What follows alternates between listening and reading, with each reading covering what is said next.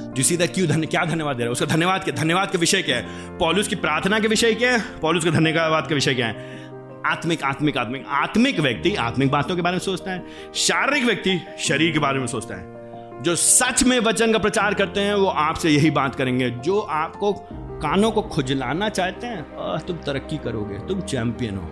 तुम्हारा बढ़िया जीवन यहीं पे मिलेगा। कानों में जो खुजलाएँगे आपकी, वो यही कहेंगे, तुम कर सकते हो।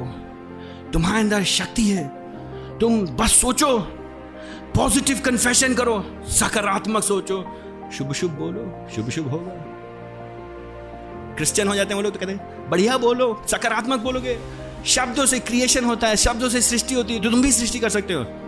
ना नो दैट थिंग वो पॉल से। पॉल कह रहे भैया, प्रभु जी ने हमको छुड़ाया। हमने नहीं छुड़ाया। हम तो इस लायक, हम तो फंसे हुए थे। कहाँ फंसे थे? अंधकार में फंसे हुए थे। प्रभु जी ने क्या छुड़ा लिया क्या किया? छुड़ा करके प्रिय पुत्र के राज प्रवेश कर यहाँ पे पॉल अगर हम चिट्ठी लिखते प्रभु का धन्यवाद हो।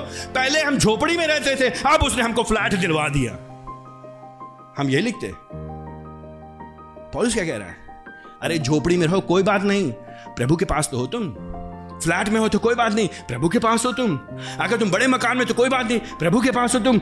यह मायने नहीं रखता है कि पक्की छत है कि छप्पर की छत है। किराए का मकान है कि अपना मकान, ये मायने नहीं रखता। दिस इज़ वर्ल्डली थिंकिंग ये दुनिया की सोच है। फ्लाईओवर के नीचे सोना पड़ेगा। कोई बात नहीं।